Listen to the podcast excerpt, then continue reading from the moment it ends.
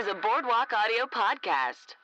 Hello, hello, and good news. I'm your host, Hannah Canningator. This is the podcast where I sit down with a comedian and I tell them all about the people, places, and current events that are affecting the world in a positive way this week. Uh, my guest today is Jessica Svendsgaard. Jessica is a comedian here in Los Angeles. She is a part of the musical improv team Adele Dazeem which hosts their show Wickedly Funny at the Moving Arts Theater uh, every second and fourth Thursday at 9 p.m. Um, musical improv is terrifying to me. They are so good at it and so funny, and it's a team of all women. I love everything about it. Uh, couldn't have a better name, just could not. Uh, Jessica is also doing stand up at the WSS show at 7 p.m. on May 10th, Wednesday which, if you're listening the day the podcast comes out, is today. And so, if it is before seven, go and see Jessica do a set. She's so great and so funny. If you like the podcast, please rate and subscribe. It makes a big diff for me and getting the podcast moved up a little bit in search results. And if you like to shop on Amazon, go ahead and go to boardwalkaudio.com slash hello and good news. Uh, you can click on the support our artist button and that'll teleport you over to Amazon where you can shop around like you normally would. Only they kick back a couple of cents and pennies into our pockets and it helps keep things running. Uh, okay, without further ado, let's talk some good news. Good news. Good news. Good news. Good news. Good news. Good news. Hello. Good news. I think it's time we had some frickin' real good news.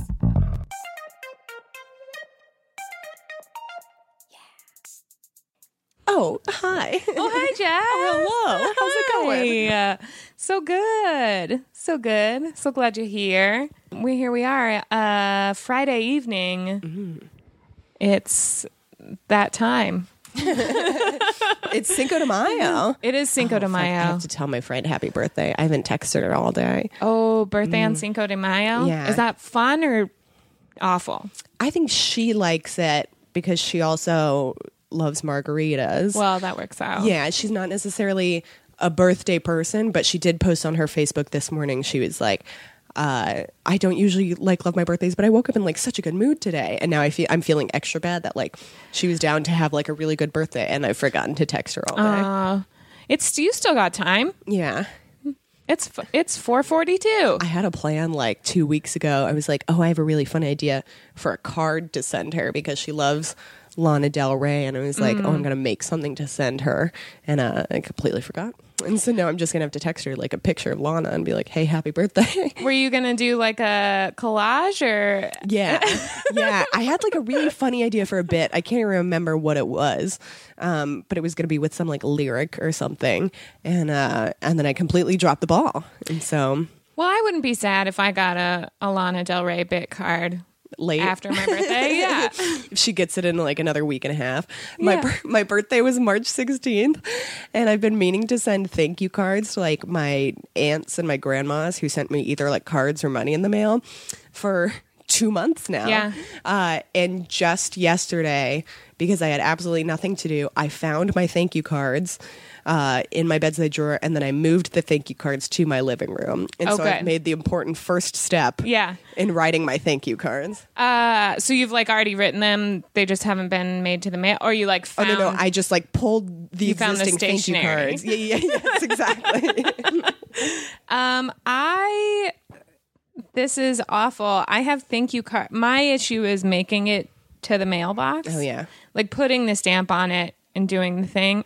I have thank you cards from two Christmases ago that just I- never made it to yeah, the mailbox. I've written them. I've written letters. They are, and then I have like some thank you cards where I like go to write a thank you card and then realize my thank you card from the year before never made it. Oh, my God. And I put them both in an envelope with an explanation of like, I never sent these this last year's, and then I put, and then the same thing happens, and then the post office is hard. That was something Yeah. I never when I was a kid, I never thought that I wouldn't just be able to put something in my mailbox and like they would take it away. It's crazy that they don't offer that service at apartment complexes. Yeah.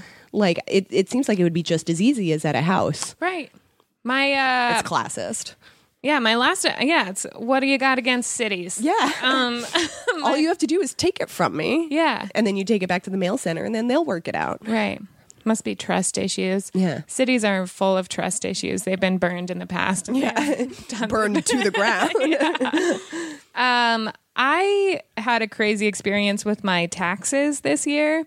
That was another example of like I got them done and then just didn't forever. I didn't bring them, but I got them to the post office before the due date. It was like Oh, you do si- it like in the physical mail? Yeah. Oh my gosh. yeah, because my tax guy is he just I don't. Well, I was telling you earlier. I don't know what he does, but he works it out.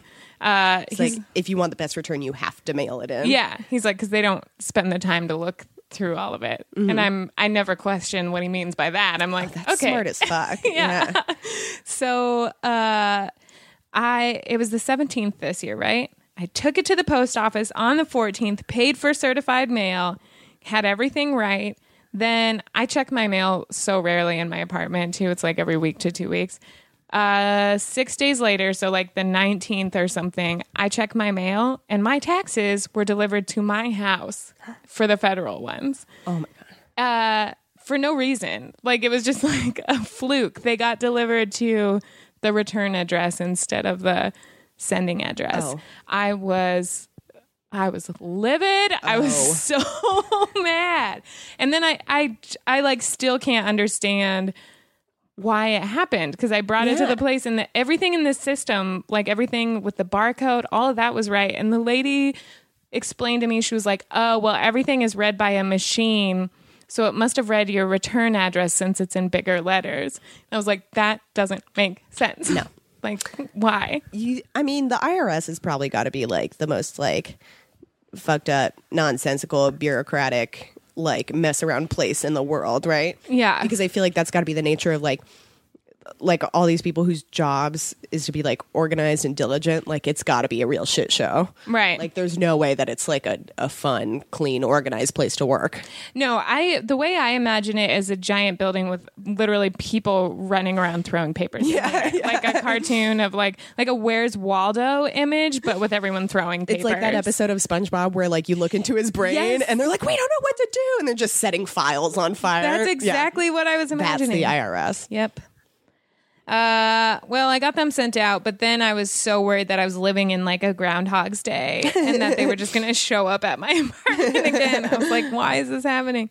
But they didn't. Hopefully, they're at the IRS now. Ugh. Oh, I sat on my foot for too long. I went to sleep. Um, okay, well, want to hear some good news? Yes, please. Uh, It's been a rough week. yeah. It, uh, yeah. Need some positivity. some good stuff. Well, this one is crazy, and I watched the whole video of it, and it is, uh, it, it just seems terrifying. So basically, I didn't know that a ton of flooding was happening in Texas this week. Did you know that? No. Oh my god, my foot is so asleep. um, there, yeah, a bunch of. So this is in Canton, Texas. So Hannah, this sounds like bad news. I, I know. I, What's the story here? I There better I- be a puppy saved from this flood or something.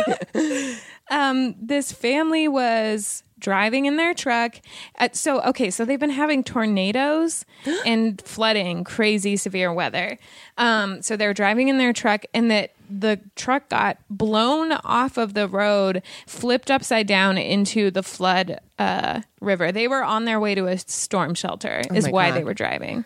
So there was no like, well, what were those people doing on the road? if you wanted to come up with a really reasonable explanation to blame these people Yeah. for their misfortune, you'd be like, why were they driving? um they got flipped upside down they had an 18 month year old daughter and a i think a, a four year old I'm really waiting for the turn i in know story. it's, I, it's all and that's all. My podcast name has changed. But so it's a it's somebody videoed the whole thing which i always think is funny like any t- this is a sidebar i'll talk about. I'll say the good news now so mm-hmm. that people aren't you know dangling on a string here. The 18 month year old and i'm pretty sure it was like a four year old um were trapped in the truck, and so were the mom and dad. And the mom and dad were like trying to get their kids out, but couldn't. A group of strangers saw the truck go down, ran up to the car, and they uh, like fought to get the doors open and stuff, and got the kids out of the car. Um, did uh, is it CPR? Yeah. One of the guys who, the main guy who grabbed the baby, he was an ex firefighter. Oh. Um, who used to be a firefighter in Guatemala. Now he works at as a musician in North Texas. Oh. But he never forgot his CPR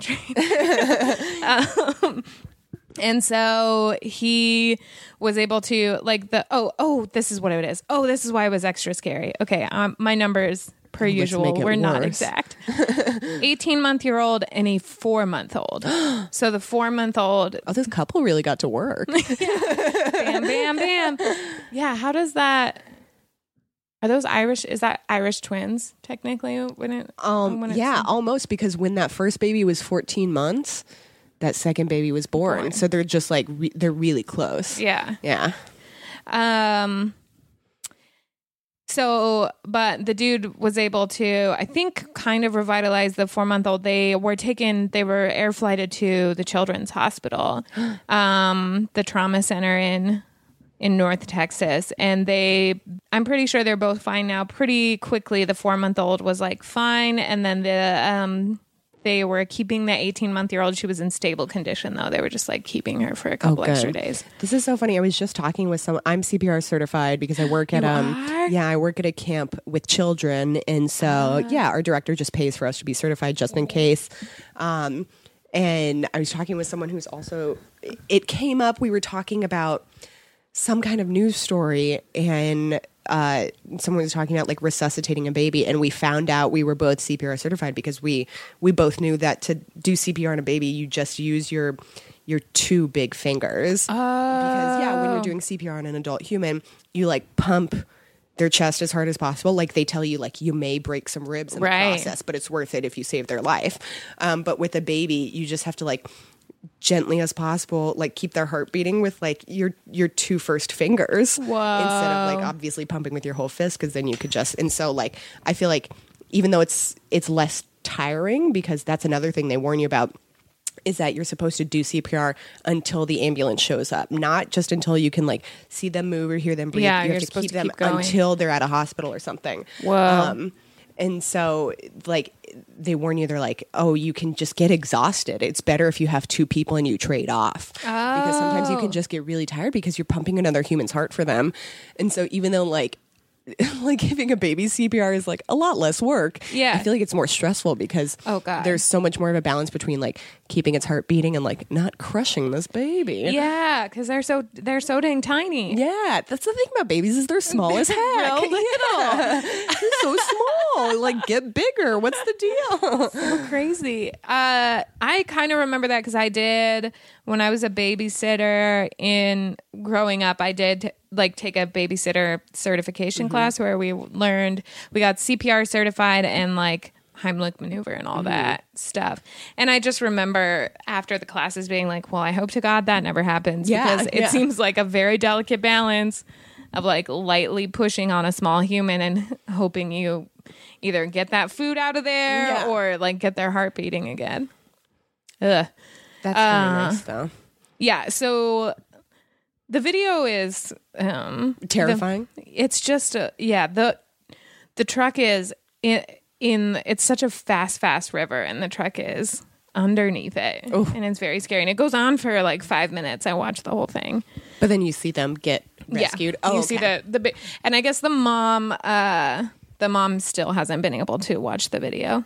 Says USA Today. she shouldn't. Yeah, which No. makes sense. I that wouldn't sounds like a terrible idea. um and I think the kids got out first, the mom and the yeah. Uh Have you ever seen Grizzly Man? no, I haven't. Okay, it's it's a harrowing documentary. It's Yeah. uh, Werner Herzog, and it's so weird because he's just documenting. It, for anyone who doesn't know, it's um it's about this man who was obsessed with grizzly bears, and so he would venture to Alaska and then eventually like move to Alaska to just like study them and be around them. He loved them so much. And he thought they were his friends, yes, basically. yes, Yeah. and like they're like beautiful creatures, but they are predators. yeah. Um, and he eventually was mauled to death by a gri- surprise. He was mauled to death by a grizzly bear. And in the documentary, which is is a very good movie, but like one thing about Werner Herzog is that he's always very involved. Like he's Yeah. never it's never um like a laissez-faire thing. He's always like a character in his own documentaries, Yes. which he should be because Werner Herzog is a fascinating human. Um, and so uh, the grizzly man would record himself getting really close to these bears as if he were like a nature documentarian. Yeah. And so he ended up recording himself. He ended up recording his own death. yeah. This is a huge bummer for your podcast. Um, No, it's okay. It's okay. uh, and so he ended up like capturing his own death on tape. And so there's a scene in this movie where Werner Herzog listens to the tape in front of Grizzly Man's mom. Oh my and You just like like are watching him listen to the audio and then Werner Herzog takes the headphones off and he says very solemnly to his mother, he's like, you should never listen to this tape. It's like, no, of course she shouldn't listen to her son dying. Why would I? Yeah, she was like, that thought never crossed my mind. Why would I do that? What a bad idea. yeah. I never want to. Yeah. Thank you. Um, I do always think it's funny, like what I thought was interesting about this video. And I feel like this exists all over YouTube well, where you're like, see somebody have a crazy animal attack or something. And it's and then you're like, who is behind the camera? Yeah. Like, what were they doing? is standing there videoing this?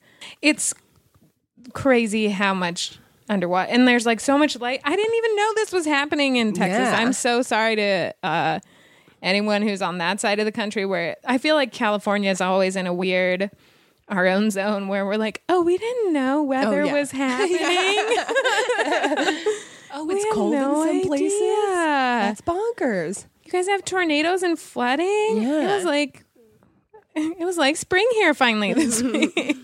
It was 77 all Yeah. week. Um, Those are my favorite stories, though, is when it's like, it's sad that it, it takes the worst things to happen, but like, I think part of it is because it's a natural disaster, which means it's like no one's fault, you know? Yeah. Like it wasn't the result of some human being shitty. It's just like, Yeah. oh, humans have no choice but to deal with this. And so then, like, people helping out in those situations, just Yeah. like, we're all suffering the same thing. Like, we have to help out. yeah, we gotta Like, help each yeah. other. Yeah, I love that. Yeah. I agree.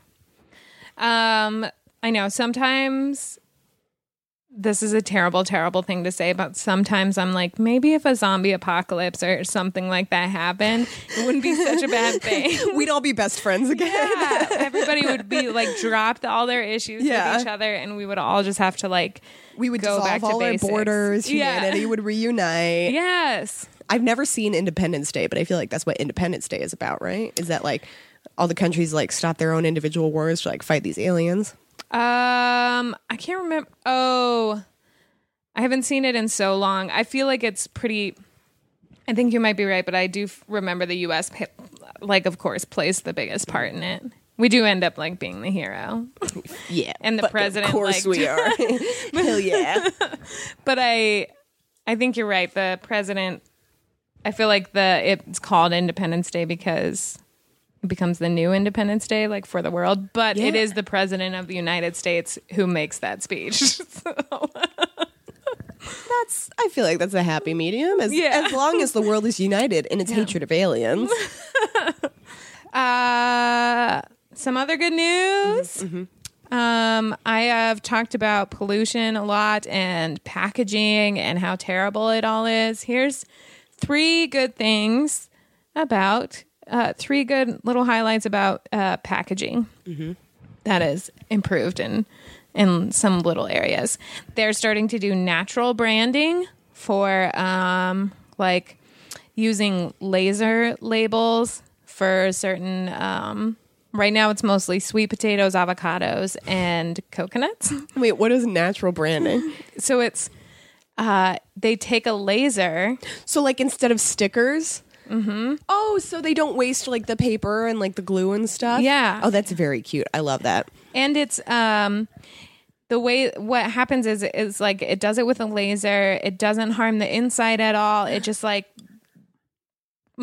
makes a it's like a tattoo And on it the has- outside. It has the the grocer's code, so you know how to ring it up. Oh, that's precious. yeah, it's um, good. I hate to like bring up the exact opposite of this, but have you seen those pictures of like either bananas or avocados that come in like plastic like shells? like certain grocery stores sell bananas, and I'm like, no, the whole point of a banana is that it's like always perfect. It's- like yeah. it comes in a shell. like you never have to worry about if the inside is clean or not. yeah, it's all good. Yeah. Um, God, packaging, especially grocery store packaging, it's so bad. Yeah. Um, yeah, it is. It's a strong light that is shown on the vegetables that removes pigment from their skin, um, but it doesn't harm the in- inside or impact the taste, aroma, or shelf life. That's cute as heck. Yeah. So hopefully they can do that with some other stuff too. And then there's a uh, this cosmetics company called Lush. Oh, I love Lush. Oh, I don't know, but I'm glad you know about Wait, it. Wait, you've never been a Lush? Uh-uh. Oh my gosh. So you've never okay. So I don't I don't take baths because I I don't think I've had a bath since I lived at home. Yeah. Um but Lush is, Lush is famous for their bath bombs. Like have you ever seen those like pictures on Instagram? You buy one of these like little solid orbs and you put it in a bath and it makes your bath like smell good and look pretty. Yeah. I I personally go to Lush for their face masks. Those are my Ooh. favorites. And they have like they have skincare and makeup and like body lotions and all that stuff. But I I live and die for a cup of coffee. Um, it's a face mask and it has ground coffee beans, so ex- it exfoliates and it smells like coffee. And so I just put it on my face for like an hour at a time. It recommends five to ten minutes. I'm like, no, I'm going to leave it on. hang out for an hour. Anyway, tell me about Lush. I'm so excited. That's amazing. Uh, they wrap all of their um, bars, they're like soap bars and shower wash bars, Mm-hmm. in a dissolvable soap paper, which is made from blended melon puree and soap flakes. Um, oh, of course they did. Of course Lush did that. it was inspired by fruit leather. Oh, oh, that's oh my gosh, I love Lush.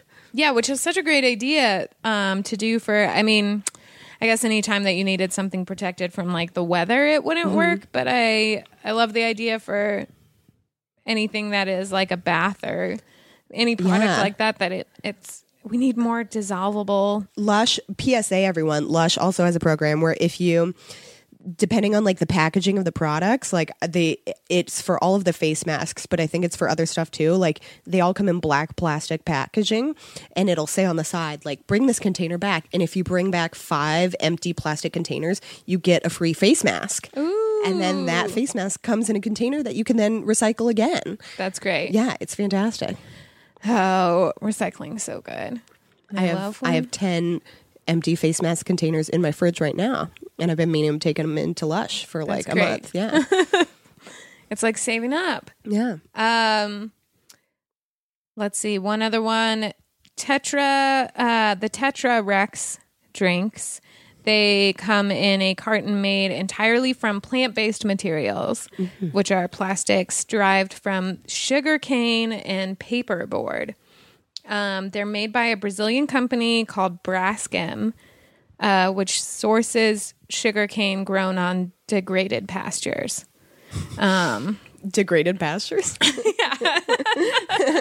the pastures that nobody wants to talk to. yeah, real piece of shit pastures. Yeah. Um yeah, so Braskem just basically is a Brazilian company that works on sustainable uh sustainable packaging. Um mm-mm. and they're pretty big. They're like uh they're becoming very huge. I their entire website is in Portuguese. So I We're just guessing. We don't know if any of this is true. I like looked up a little about them, but when I go to their website, it's hard for me to read their. I mean, I guess I can. I don't really. Sometimes I don't like the Google Translate thing, oh yeah, it's you know, because you're bad. like, this isn't giving me the full. well, because it's just a robot, like, and it does its best, but Yeah. language is uh, extremely complex, and you Yeah. can't just like decide to translate something. it works. It's like when you were like doing a paper for like your French class Oh, in middle yeah. school, and it's like you can hit translate, but like it's not going to make sense. It's not going to make any sense. Um, it's been around. Uh, it. I feel like it started in, or like uh, the beginnings of it happened in 1979. Um, there's like a whole history. Anyway, um, maybe I'll do more on Braskem next week when I do a better job at like fully looking into it. I'm like hyper self conscious, by the way, about. I have a cough drop in my mouth, and I'm like, oh, is this microphone going to pick up like every time I move this cough drop around my mouth?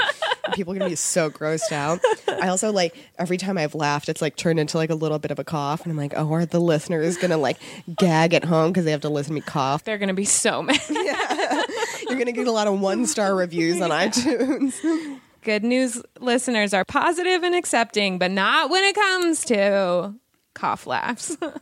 um, let's see. Another article I found kind of as a branch off of this one is that I mean, obviously, I get depressed all the time when I really start looking into statistics and numbers of how much waste we create every all the time.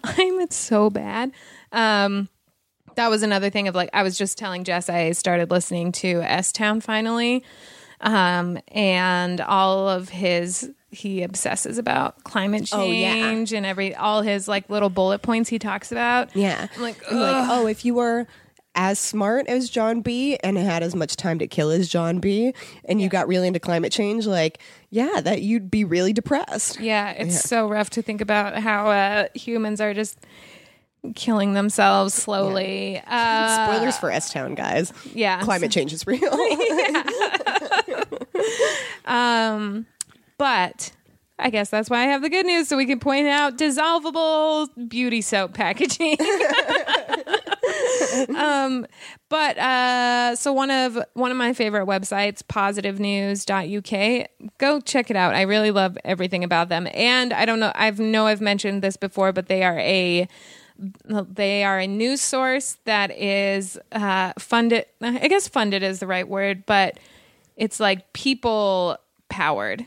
So Oh, it's just like, it's like a Patreon thing where people just donate. Mm-hmm. Oh, I love it. and they uh, they did a thing like a while back when they were first starting where they had like a big fundraiser and everybody who did that first run fundraiser in Baden is a part owner. Oh. and it doesn't matter how many. Packers. Yeah, it doesn't matter how many how much money you put in. Your shares are equal. Oh. So what I love about that is it's not like a thing where whoever has the most money gets the most say.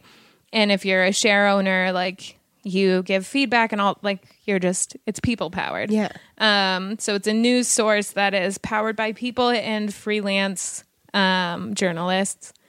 I love it so much. And they always focus on solution based news. So I go there a lot to look around and find stuff every week. Um, anyway, that's my spiel for positive news. Big surprise that I would be a fan of a website called Positive News. um, they wrote an article about how. Oh God, gross, Guys, I, I turned away from the mic to cough. It was a fucking nightmare. um they so they just came out with an article talking about how we might actually be turning away from a disposable economy. This is mostly so because they're UK based, a lot of their data is like uh Europe and the UK. I don't know how America factors into this. Probably not Probably as not at all. Yeah. probably not at all. But um, from what they have found out, that is that in the UK they are consuming much less. Um, less, much less. uh, they're consuming much less, and let's see, um, they each they each used on average ten tons of raw material in 2013, uh, compared to 15 tons in 2001. So the raw material and like the consumption is going down. Also, this is so great. They're uh, Sweden. Sweden is always just I was gonna bring them up because is this about how they have to like borrow trash from other countries to like fuel Oh. their? Sorry, say what you were gonna say about Sweden. No, I just got so excited because I want to. I want to hear about this. They um, they have a tax break on if you uh if you repair items instead of buy new like buy new ones. Like if you repair items such as bicycles, clothes and shoes, dishwashers, washing machines, anything, uh, it it's there's a tax break for that. So it's encouraging Instead of buying people a new to like, one. yeah, Yeah. to fix what they already have as opposed to buy a new one and you'll get money back from the government for Oh, doing that. That's fantastic. Oh, I love it. Sweet. Good job, Sweden. But, but so what were you going to say? I'm 99% sure this was Sweden. It might be Switzerland because I don't know the difference between those two countries. yeah. they're, all, they're doing great and they're happy. Um, but I'm pretty sure it was Sweden where like there so much of their energy was based off of um, recycling and then also like burning their garbage. Like that's how they got a lot of their energy. And then it got to the point where they just like didn't have enough garbage to like fuel their like energy sources because they were like doing such a good job recycling um that they were like they had to ask for garbage from like neighboring countries because they were like we don't have enough garbage to burn That's amazing. we amazing. recycled so much stuff yeah Oh, I love that. I'm gonna I'm gonna remember this and look up some Mm-hmm. look that up for to go over again next week. Um I mean, it sounds right. Yeah. it sounds it that checks out for me. Sounds on just- brand for each. If I made this up out of thin air, like nothing like this had ever happened, I was like, yeah, I'm pretty sure S- uh, Sweden did this. sounds right. They're Yeah. always on top of their shit. Um, they also uh, let's see what else in the UK. The sharing economy has doubled. Um, they uh, they also like a lot more handmade stuff is happening. sharing, hand making, uh, like repairing. Um, I've been looking into um, uh, like ethical fashion brands because I was just cleaning out my Mm-hmm. closet, and I realized that like most of the clothes I own are from. Forever 21, Yes. Target, H&M. It's so bad. And like they're all really cute and they're really cheap, but I'm like, damn, this is bad. Like It's I've bad. contributed so much money, especially that story. Sorry, bad news. I don't know if you saw that story earlier this week about a woman who found um, a note in her Walmart purse um, from a woman who works in the Chinese factory that makes the purses. and yeah, it's a very sad story. But she wrote in the note basically like, we're working 14 hour days without breaks. They just feed us like slop. If anyone tries to leave, they like beat them. And she wrote this note and put it in the purse and it made it all the way to America. And a woman found it in her purse and I'm like, damn, like, oh, I should stop supporting these. And so I've been trying really hard. I'm like, mm-hmm. the next purchase I want to make, I want to make sure it's from like an ethical company. Yes. And there are some that I already shop at that turn out to be like ethical companies, but then a lot of them are like, because they don't use like slave labor from other countries, they're like So very expensive. expensive. Yeah. Yeah. yeah, Like I was looking into Reformation because it's like, oh, it's very fashionable and Yeah. it's like young and hip, and I'm like, they're like tank tops are like eighty dollars. I'm like, Yeah. okay, damn. Well, I'm gonna really save up for my next tank top. yeah i know it's a, i have been trying to do the same thing this Yeah. year because um yeah when you read through the amount it, clothes especially because fast fast fashion is yeah it's just bad anything you look up or watch any videos about forever 21 h&m and all that and it's so hard if you don't make a lot of money uh yeah it's a but Yeah. it's it's so bad. And this is also bad news. but I talked about this in an episode back. Walmart bought ModCloth. Yeah. Oh, that was so disappointing.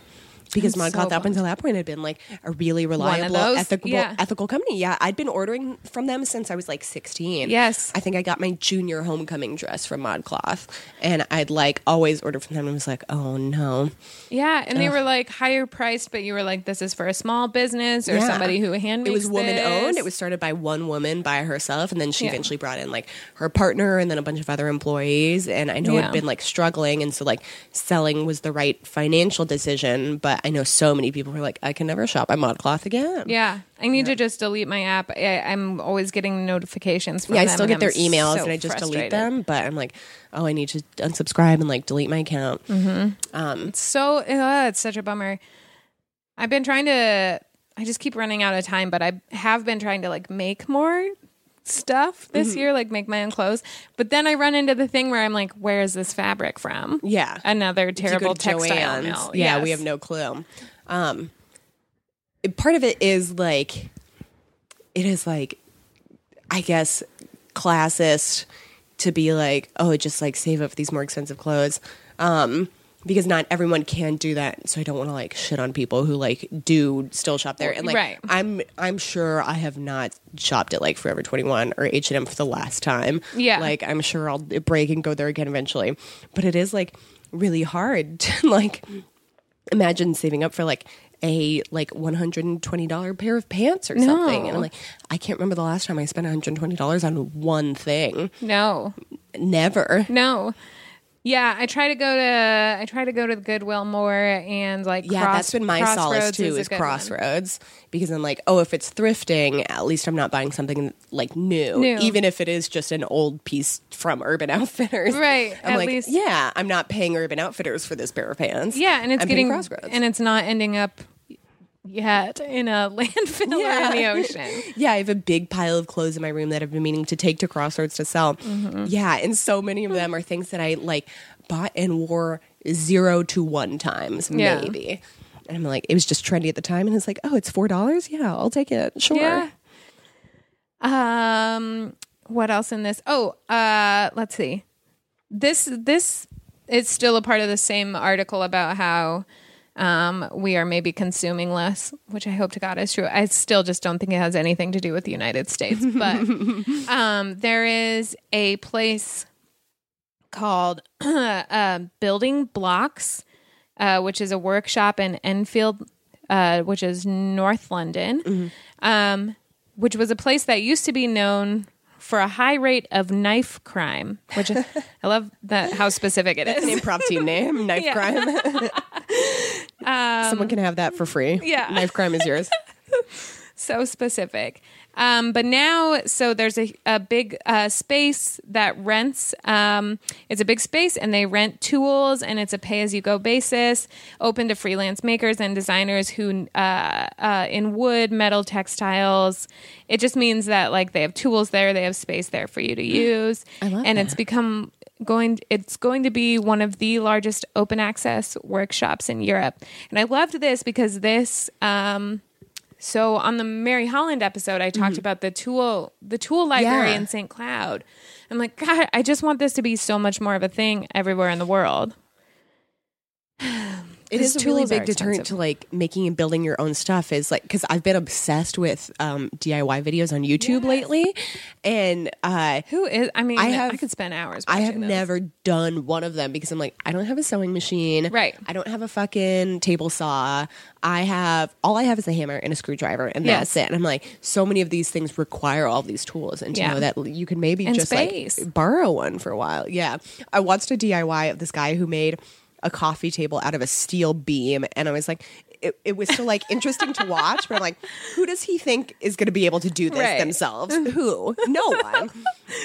I don't live steel beam life. I coughed again. It was disgusting. oh God. Please rate and subscribe.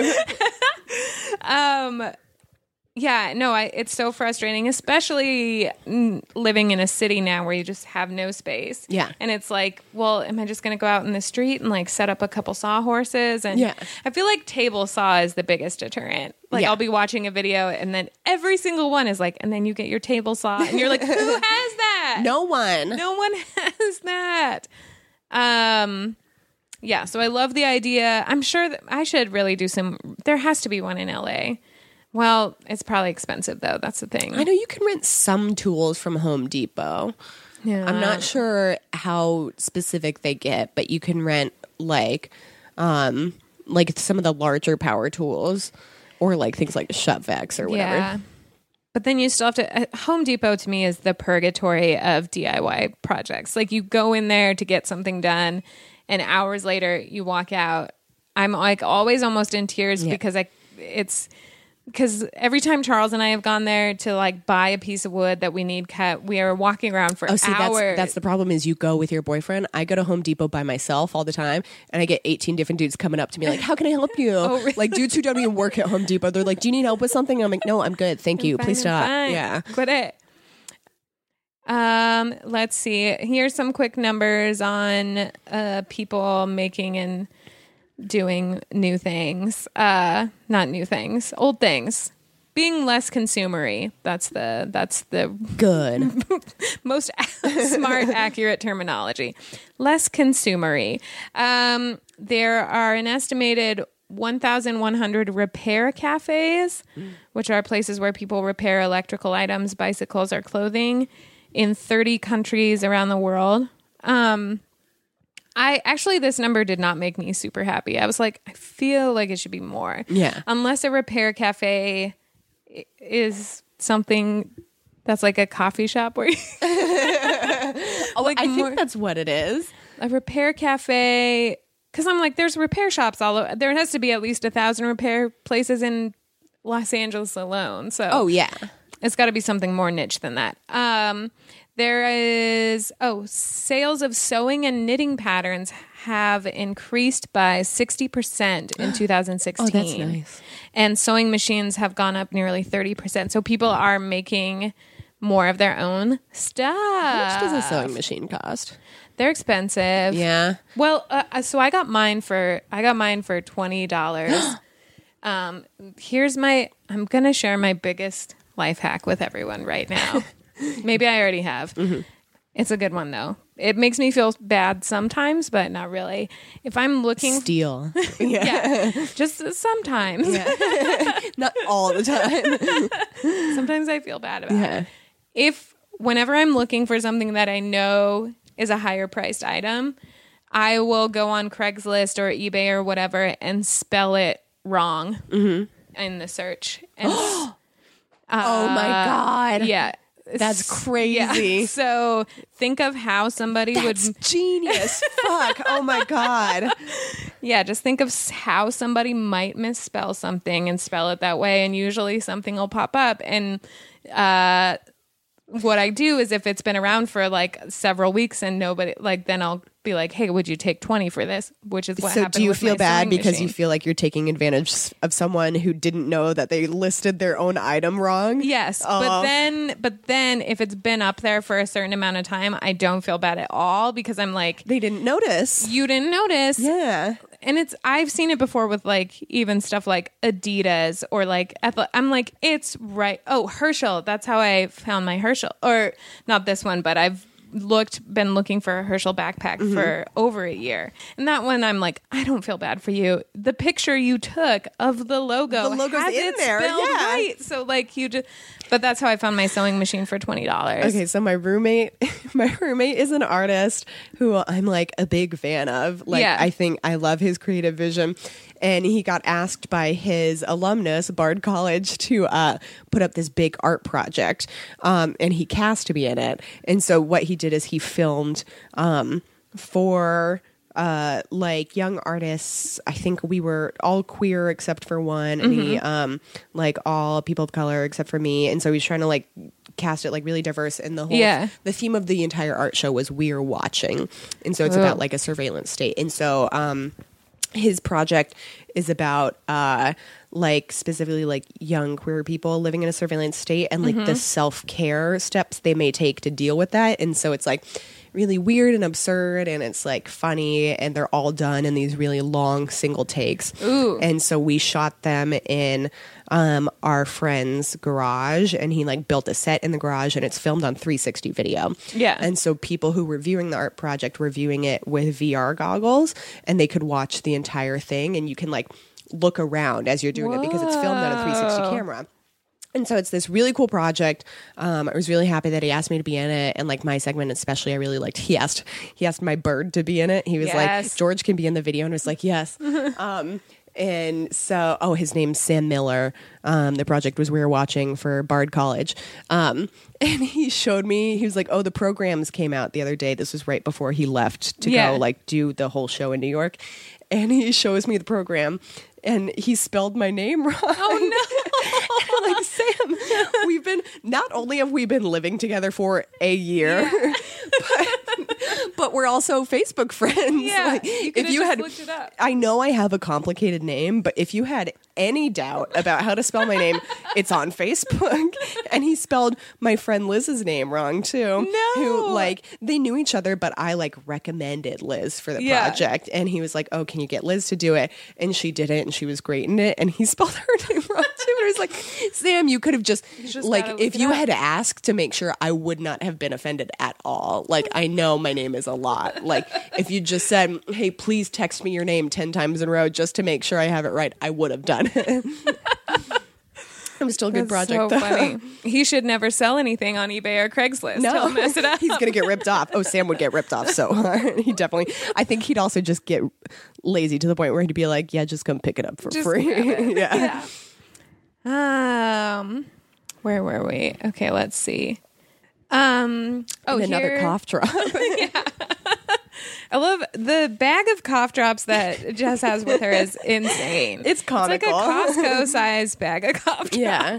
Well, I like the only options were this one is 200 drops, Mm-hmm. and the next step down was like 20 drops, and I'm like, how the fuck long is 20 drops gonna last me? Just since we started this podcast, I've been through three. Yeah, I was gonna say at the rate you're going, not long. I thought it was a huge bag of candy at first, and I was like, "Oh no, those are nice cough too. drops." If I'd just brought this bag of candy and didn't offer you any throughout your podcast, I was eating candy nonstop and was like, I'm not gonna give Hannah any. I mean, if you want a cough drop, you can have a cough drop. Yeah, well, they're sometimes nice. Is it the honey kind? Yeah, they're honey lemon, which I really do enjoy. Sometimes I get when I'm not sick just because I like them. Mm, yeah, yeah. Uh, I probably will in a minute because sometimes by the end of this, I'm like, God, I talk so dang much. Yeah, that too. My- Yeah. my, little vocal cords are like I mean, precious little vocal precious, cords. precious vocal cords. Uh, oh, this is a good number. Craft skills have contributed to at least 3.4 have contributed at least 3.4 billion pounds to the UK economy. Oh my god, good. Yeah. Um, the makers influence a wide range of sectors from automotives to smartphones. Uh, yeah. People are just making their own smartphones. I guess so. That's exactly yeah. we gotta step it up over in the U.S. The UK is like reuse, Yeah. recycling, making their own cell phones. just DIY your own smartphone at home. Follow this nine minute YouTube video. Well, if you have a place where you can have a table saw, I'm sure you can Yeah, do it. you can build a smartphone with a table saw. Um, uh, the rate of waste being sent to landfill has decreased um, in 27 of the 32 European Economic Area member countries good. between 2004 and 2014. So, not the biggest number, but still five different European Economic Area Yeah. things. So, tho- that's all. I love the idea that maybe we're like, how crazy would it be if we just, I mean, I don't think this will happen, but what if we went full circle just back into like early agriculture, and making stuff days, Yeah. trading? And this is why there needs to be a zombie acopoli- apocalypse. Yeah. Apocalypse. Apocalypse. um, that's that's a TV show. Apocalypse. Um, where it's like all of Earth is destroyed except for like one police station. yeah. Um, an apo- I do think an apocalypse is my biggest fear, and so I like worry about it a lot. Um, Yeah. and not just a zombie apocalypse, but any kind Any of kind. apocalypse. Yeah, Yeah. they all scare me. I mean, it's fair, and I I do feel like it something crazy will happen at some point, and it'll probably be like technological. Is how I feel like the next crazy war or whatever will be. Like everything will be shut down. I I don't know. It'll all be. I worry about it a lot too, and whenever I'm out of shape, I worry about it the most. Oh yeah, yeah. because I'm like, how am I going to run? Run away. Like when I'm training for races and stuff, I'm always like, so like Casey and I doing our long runs together. I'm like, so we could run.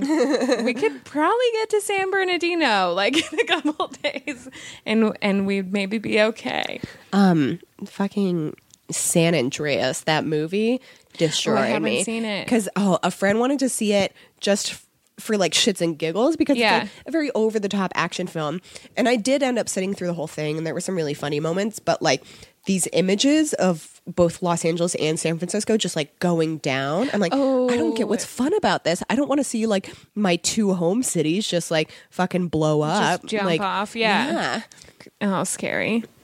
I don't. It also because it the only thing I can think about when I watch those things is what I would do. Yeah. and what I would do is always like I know it's not enough. Like I know in my mind, Yeah. like I would do a bad job because firstly, I have I have two birds, and I know I would prioritize their safety, which is a bad idea. It's objectively a bad idea. Like undoubtedly, human lives are worth more than bird lives, but I would I would try to save my birds over anything else. Like fuck my roommate, fuck anyone else who lives in my building.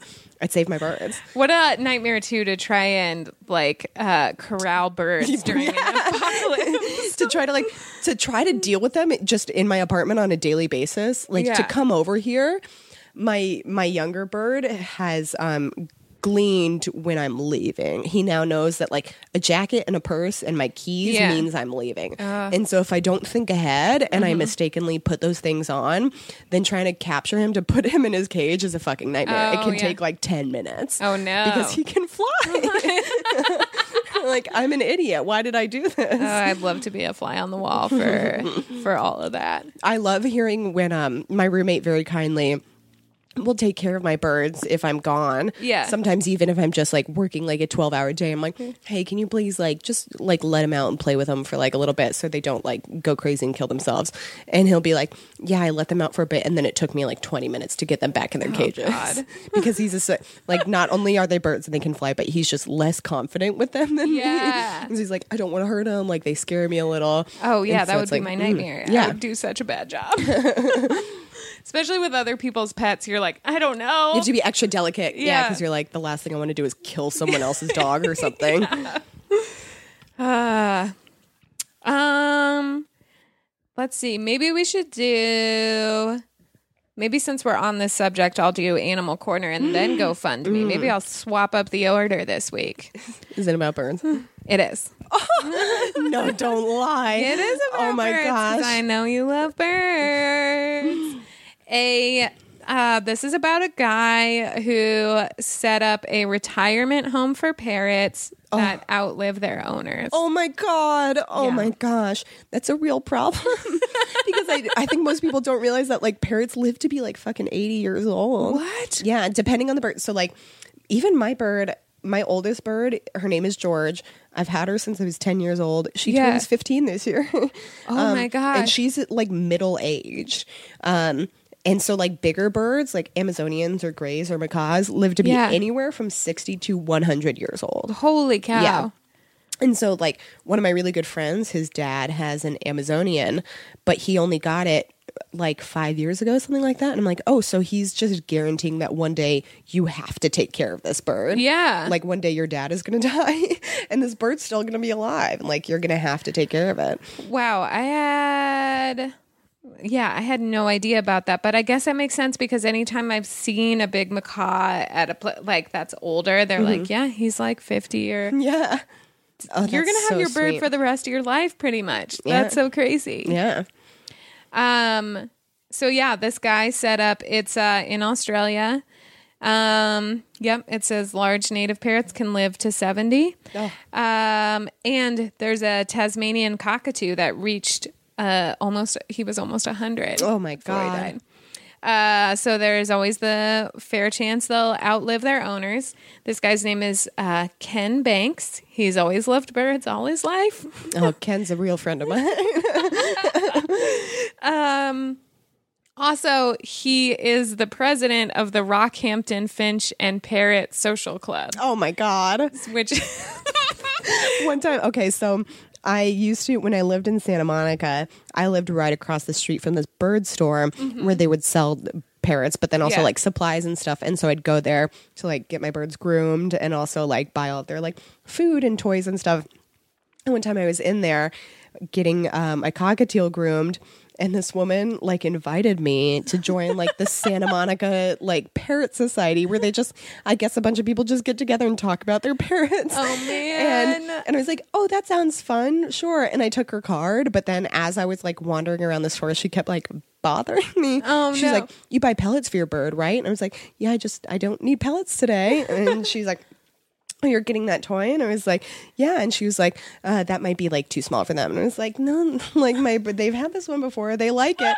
And she eventually turned me off so hard. It was like, if I go, is everyone going to be as fucking bad? So batshit? judgy? Yeah. yeah. I never thought that I, as a bird person, would look down on other bird people because like we're all categorically insane like we're all fucking nuts um but i was like no i never i don't think i want to hang out with other bird people i just like having my birds Oh, that's too funny.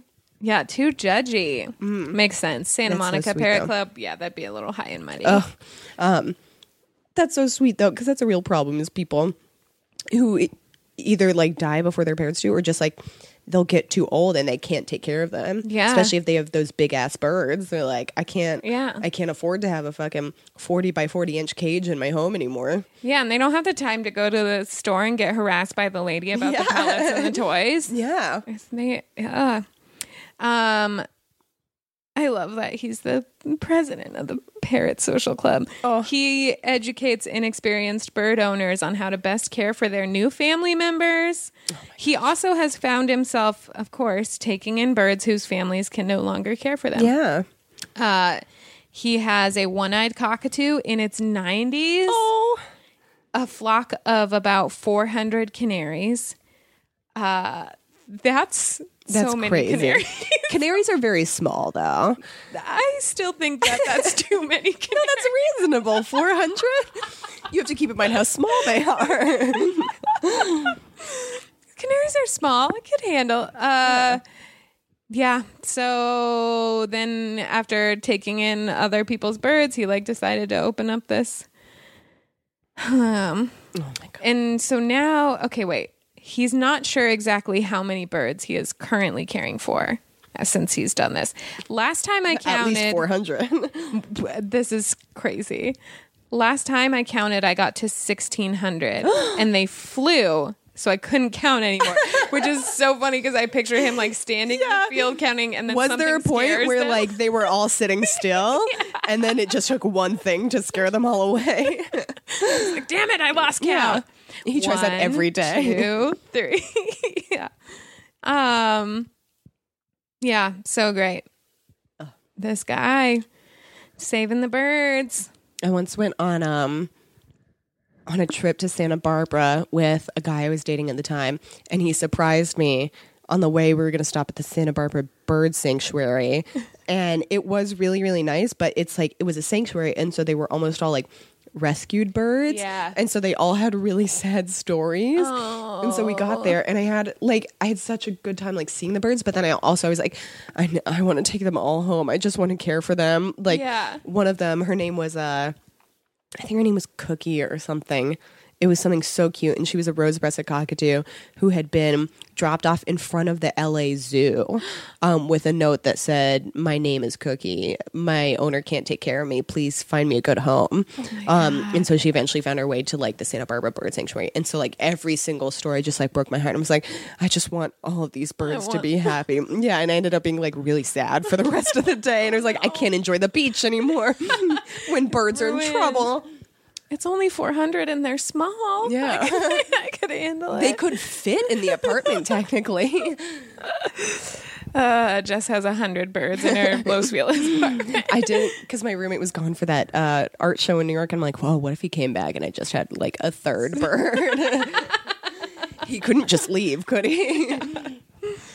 Oh, birds. Good news, birds. Okay, uh, let's see. I'll go back now to the GoFundMe of the week, which is actually an Indiegogo. I like to switch it up. There's an app being made. Um, I have kind of an under- a hard time understanding this, but basically, it's called Gun Bail, and it's a movement to try and get illegal guns off of the street.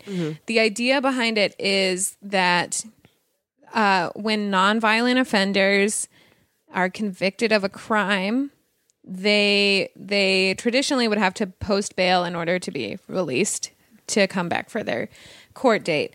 Gun bail is the idea that they could surrender an illegal gun, like if they had guns Oh, uh, that are illegal, instead of making, um, instead of having to pay thousands of dollars or whatever it usually is. Oh. Um, and that surrendered firearm would then count towards the bail requirement.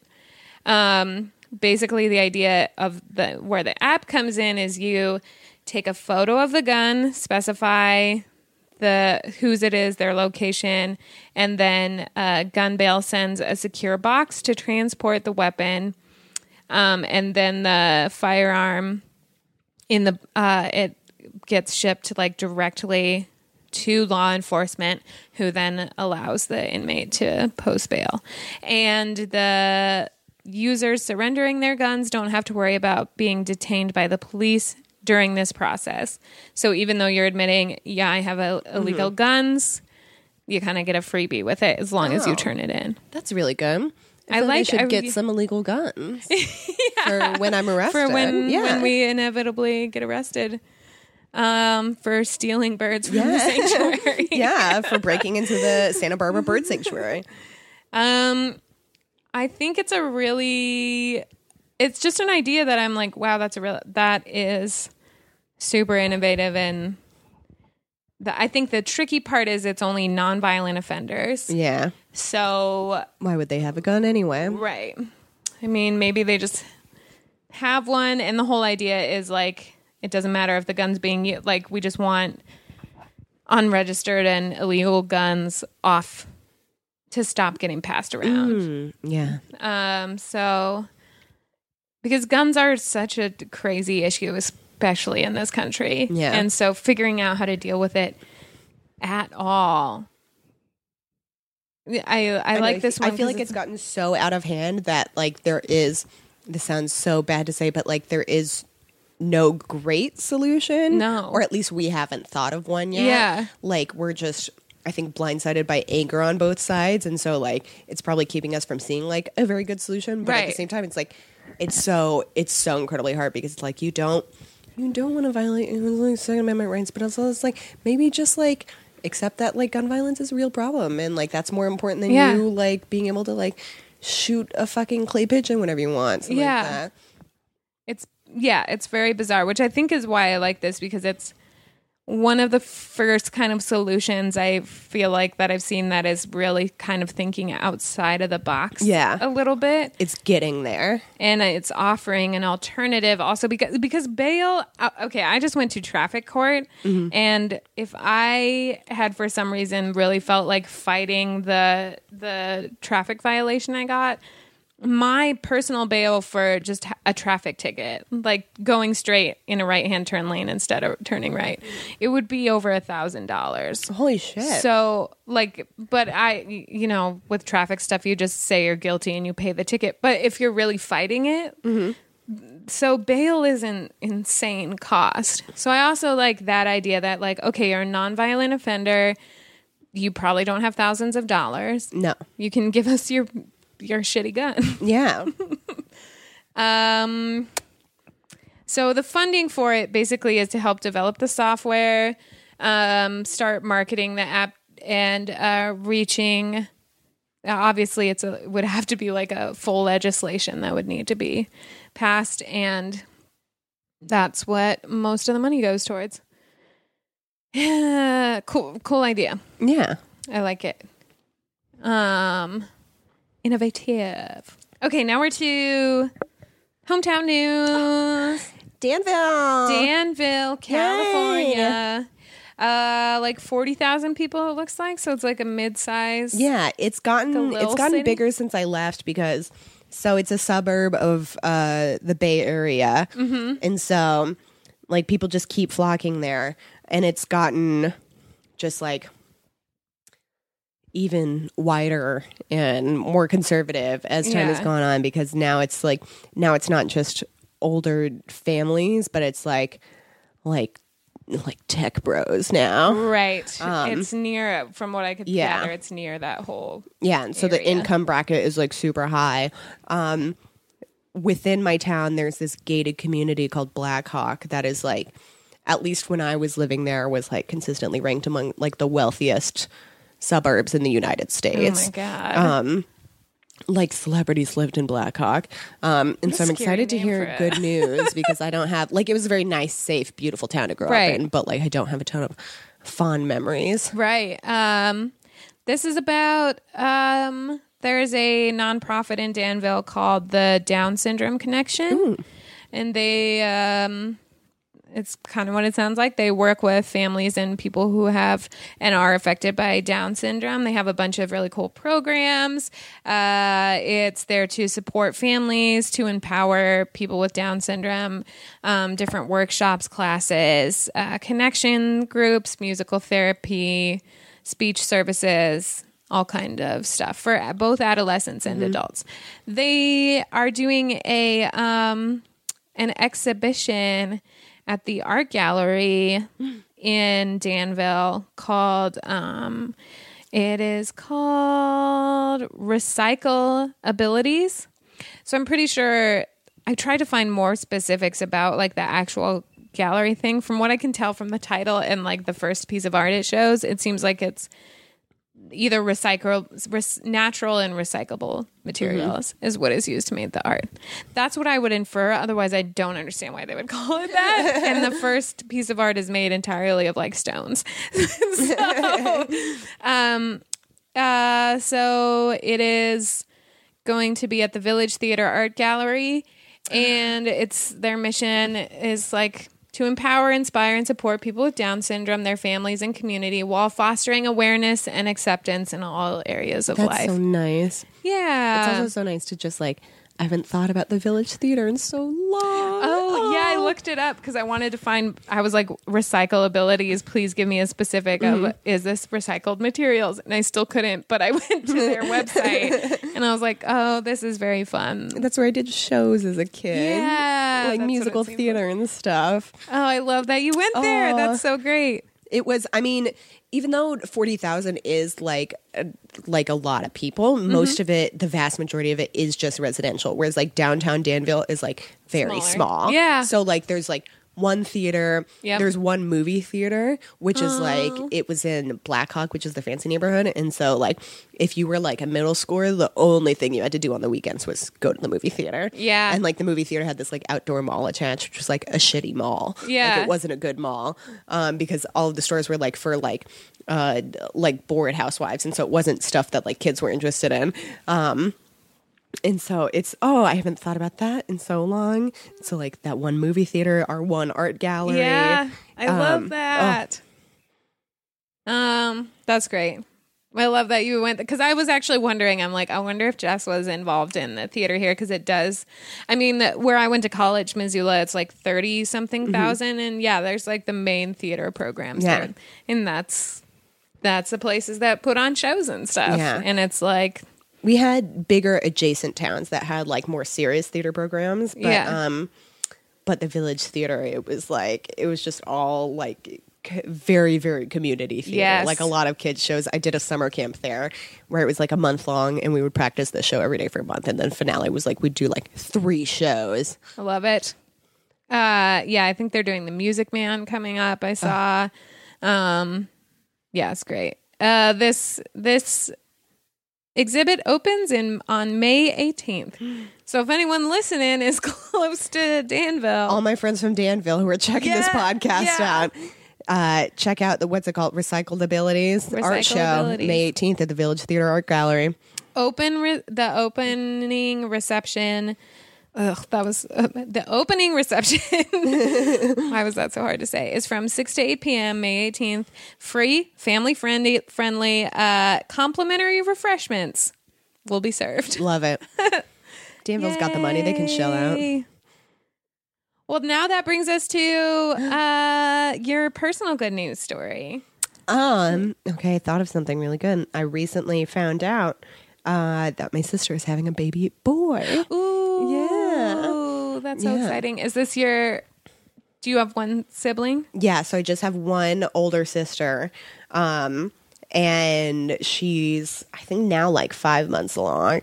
And even though, like, even though I don't care for gender roles, and like, there's like you know a good chance that like this baby may identify as something different later down the road Yeah. or something. Finding out the like sex of the baby does make it more real, Real, you know? yes. Yeah. Um, and especially because like my sister does care about gender roles. And so as soon as she found out, um, she wanted to find out like as soon as possible. And like as soon as she found out, she picked out a name. Part of me is like, he's bad news. Um, I always thought that like no matter what, my kids would also be named Svendsgaards because my dad, like there are already so few Svendsgaards in the world, Right. and my dad has four younger sisters and two daughters, and so it was like, oh, oh. I'm gonna be the one to keep the Svendsgaard name going, like. My partner doesn't necessarily have to take my last name, but no matter what, my kids are all going to be named Svendsgaards. My sister is naming her son Svendsgaard. And like she fucking beat me to it. Like, god damn it. I'm so upset. I was like, that was gonna be me. And on one hand, I'm very proud of her. Yeah. Because she um she split up with the father of the baby. And so I'm like, I'm really proud that my sister took that Oh, step yeah. to like decide to like be like fuck him like this baby's gonna have my name but i'm also like i thought that was i really thought it was gonna be me i'm so idea. upset yeah Um, so she split with the father, but does she still have the father's last name, or is the baby's name going to be Svendsgaard? Svendsgaard. first first name Svendsgaard, last name Svendsgaard. Um, it's just going to be my sister. They were never married, so my sister is still Oh, okay. Svendsgaard. Yeah, and so, um, and so the baby's going to be named Svendsgaard too. Because also now I don't have that excuse when I do end up with someone to be like, listen, I'm the only one carrying on my family Right. name. Now I'm going to have the fucking nephew who does have the Svendsgaard family name, and I'm going to be like, So- no, this is just because I want it. But wait, are you being serious? His name is going to be Svendsgaard. Svendsgaard. Oh no no no no! I Oh. mean, I guess I guess the crossover. My sister leaves leads like such a different life. Part of Yeah. me was like, oh, I don't know, but I'm like, no one. I don't think anyone who ever listens to this podcast will ever even meet my sister. It's gonna be his name's gonna be Griffin James Svendsgaard. I got Yeah. it. Okay, I thought she was naming his first name Svendsgaard. Oh no, It Would actually still be very dope. that'd be a sick first name. Because you could Um, go by Sven, but No, I always wanted to keep our family name going by Okay. making sure all my children had the last name Last name Svendsgaard. Yeah. I understand. If I pulled like a George Foreman uh, and all of my children were named Svendsgaard. For, like as I was following in the beginning and thought you were talking last name, but then when you said she named him Svendsgaard, I was like, oh, that's like a fun way to do it. And then I really thought when to carry on like, the family name by naming him first name Svendsgaard. Like that's fun. Uh, and then when you said her last name still is Svendsgaard, I was like, but wait, it's it is Svendsgaard. Svendsgaard. no, I thought I was being confusing because it's like, like, like her not being with the dad. I'm like, oh no, no, no, she was still always a Svendsgaard, and that's why Yeah, like yeah. the boy's gonna be named Svendsgaard. But um, real fucking pissed that uh, that my sister took this from me. Bad news. Yeah. Bad news, baby. But I guess that means that there will just eventually be that many more Svendsgaards in the world. yeah. Yeah. If we could Keep it just going. get that number back up. I think there's like a hundred of us in the world. Yeah. Um, I think I might be the only Cannon Gator. Um, fr- there are not that many of us either, except mm-hmm. there is another girl named Hannah Cannongator who we have to be related. Yeah. She, she's over somewhere. She's on I get Facebook. friend requests from other Svendsgaards all the time on Facebook, and I just know, oh, we're related. That's We're it. yeah, we're cousins. Yeah, But yeah, my dad had four sisters, and I'm the only child. yeah. You got to So- name all your kids Cannongator. First name Cannon Gator, Last name Gator. Yeah. you have five George Foremans. Uh, that's great though. I totally do understand what you mean about the um, like somehow knowing the sex of the baby. Yeah, it just establishes like just because before it's kind of like cells forming and doing stuff, and then once you, You know if it's a kid, it's a yeah. girl or a boy, you're like. I don't know why that is, but you're able to visualize it a little more, and it's like all the parts are done. You Yeah. know, maybe Yeah. that's what it is. It's like it's not just a lump of cells anymore. It's like Yeah. hands, feet, cooter. It's that. Yeah, it's that much closer to like being like a little tiny human. I can't believe I just said the word cooter. Cooter. Cooter Cannon Gator. You got to name one of your kids Cooter. Cooter Cannon Gator. Uh, I also am really upset because it was uh, so her due date's in August, and that means that we're gonna have a baby at Christmas time. And I'm like, fuck, Ah. like we're not kids anymore. Yeah. Like because even like my cousins have kids. Like we're not the youngest in like our whole family. Yeah. But like up until now, it's just been like my mom, my dad, me, and my sister. Yeah. I'm like, fuck, like I'm not. We're not the babies. Like now we got a fucking actual baby to Now we got a take real care of and pay baby. attention to. Like it's going to be opening all the gifts on Christmas, and I feel like I'm going to get fewer gifts because of this, and I'm very upset. I'm so sad. I already resent my nephew so much. but I'm also probably going to get him a shit. I Yeah. like I know he's going to be a cute little kid, but I am already gunning for when I can give him like books. Mm-hmm. Like I can't wait to like give him like Harry Potter. I'm like, how long do I have to wait? Is like 5 too early? And I'm like, yeah, it probably is. Yeah. Uh, Charles has three nephews, and they're all the best. And yeah, um, it's awesome because we have like no plans to have kids ever, and Hillary has three, so we're like, great, we'll just hang out with them. But I love the idea of being able to like hang out with a kid and like spoil it and do whatever Yeah. the fuck you want. And then at the end of the day, you're like, this ain't "Bye-bye." mine. Yeah.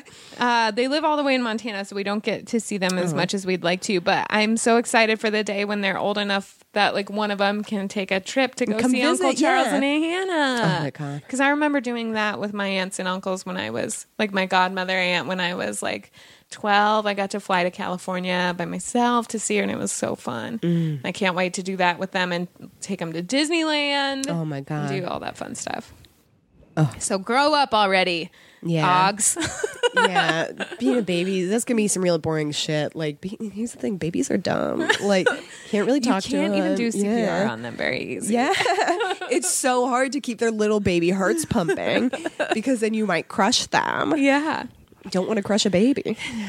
No. Mm-hmm. Nightmare. Yeah, yeah, that's a pretty big nightmare, crushing a whole baby. I have that nightmare all the time. yeah.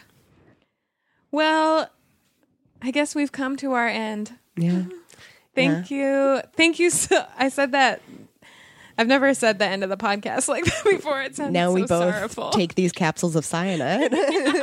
We've done all we can do. well, we're at the end, Jess. Yeah. Welcome to your tape. Um, thank you so much for coming over. Anytime, this was fantastic. What a great Friday evening happy hour time we had. We get sloshed on some margs. happy Cinco de Mayo to us. Happy and Cinco de when everyone everyone. hears this, happy middle of your week. Happy birthday, Tori. I'll text you in a minute. Good news later, everybody. Bye.